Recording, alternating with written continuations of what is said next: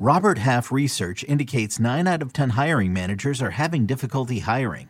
If you have open roles, chances are you're feeling this too. That's why you need Robert Half. Our specialized recruiting professionals engage with our proprietary AI to connect businesses of all sizes with highly skilled talent in finance and accounting, technology, marketing and creative, legal, and administrative and customer support. At Robert Half, we know talent. Visit RobertHalf.com today. Which position battle should be keeping an eye on in week two of the preseason? We'll talk about it next on Fantasy Football Today in five. Welcome to FFT in 5. I'm Chris Towers. I'm here with Adam Aizer. And we are talking about week two preseason position battles. And, and this is really the, the biggest week of the preseason when we're talking about stuff that will actually be actionable for the upcoming season. Week three, it's mostly going to be the, the end of roster guys. So week two is really going to be when we're going to get, for most teams, our best look at their in season plans. And we're going to start off with Houston's wide receivers. Tank Dell has been the talk of training camp for them, scored in the preseason. If he has another game where he outperforms all the other wide receivers, is he just the top wide receiver for the Texans?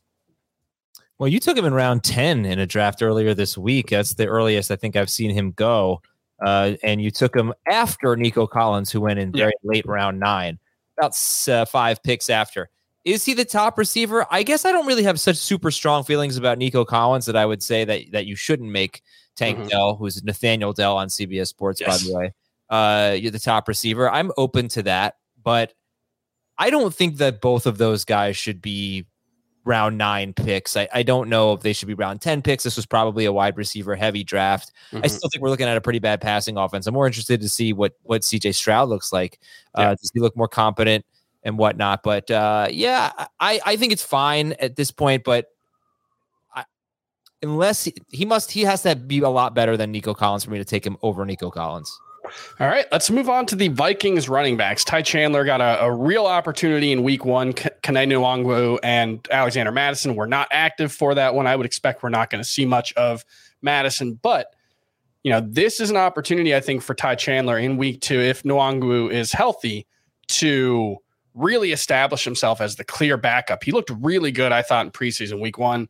You'll hear Dan Schneier in tomorrow's episode of FF15 He really likes Ty Chandler as a late round target. And he's someone who might very well push into that round 10 range if it looks like he's the lead back, right, Adam? The lead back? Sorry, sorry. The the primary backup, the handcuffed Alexander Mattison. I think that's kind of where Alexander Mattison used to go when mm-hmm. he was clear handcuffed to Dalvin Cook.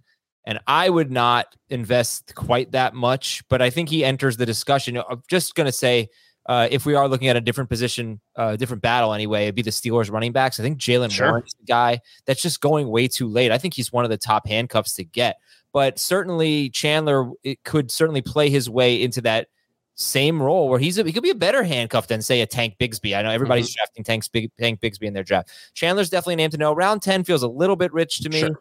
but whenever handcuffing starts, I think Chandler is playing himself into that conversation.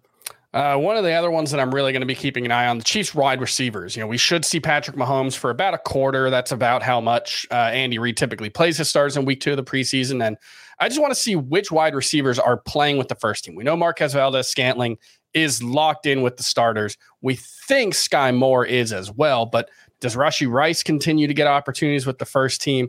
Uh, you know, Sky Moore is clearly the guy to target here, right? I think he's the first one to target. I, I was almost making the case for Kadarius Toney, but the recent news on him is making me a little less optimistic that he'll be ready for Week One. So you can get a little bit of a discount on him, and maybe he even starts the season on PUP or IR or something like that, and you don't have to waste the roster spot. Sky Moore is the first one that should go. Uh, Justyn Ross, Rashee Rice, think they went back to back in a draft that we did earlier today. They went later. I wish Ross were fully healthy right now. I can't imagine he's going to play this week. Um, but yeah, let's see what happens. You know, remember last year, Mahomes said it's going to be a different guy every yeah. week. It wasn't really true. It really was Juju. I mean, yeah. he absolutely emerged. Uh, and then after his concussion, it was a different guy or no guy every week might be a different guy every week. It might just be a bust, but Sky Moore is definitely the guy to target. And I think around the ninth round or so for him, maybe eighth round. And before we go, let's talk about the Cowboys running backs who, you know, we've got Malik Davis is kind of the assumed backup. Rico Dowdle's also there, but Deuce Vaughn played almost exclusively with its second and third teams last weekend. He's been getting a lot of talk, though. There's a lot of talk that he's playing himself into a role. That's one I'm going to keep an eye on. Do you think he might actually matter for fantasy this year? Who's Vaughn, that is? Yeah. I don't think he's going to matter without a Pollard injury, but Sure. I think you can plug in most running backs into that backfield and that offense, and I think you're going to have a successful fantasy option.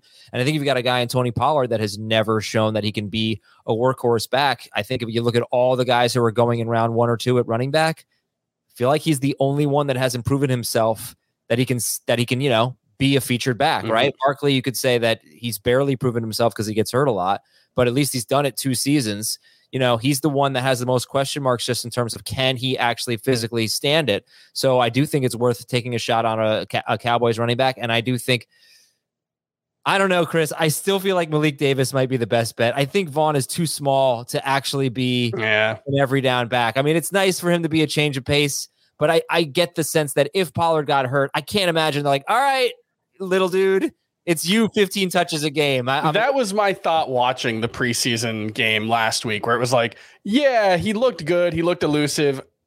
Can he do it against actual, you know, NFL defenders? That's my question. And I, I just, I think he might be at most like a 10 to 12 touch per game guy. But hey, Tony Pollard's been fantasy relevant in that role. You know, it might be Tony Pollard's more the Ezekiel Elliott, a more explosive, dynamic version. And maybe Deuce Vaughn is the the change of pace guy who can be you know, an injury or bye week replacement for you and fantasy. So that's going to do it for FFT and 5. We'll see you next time.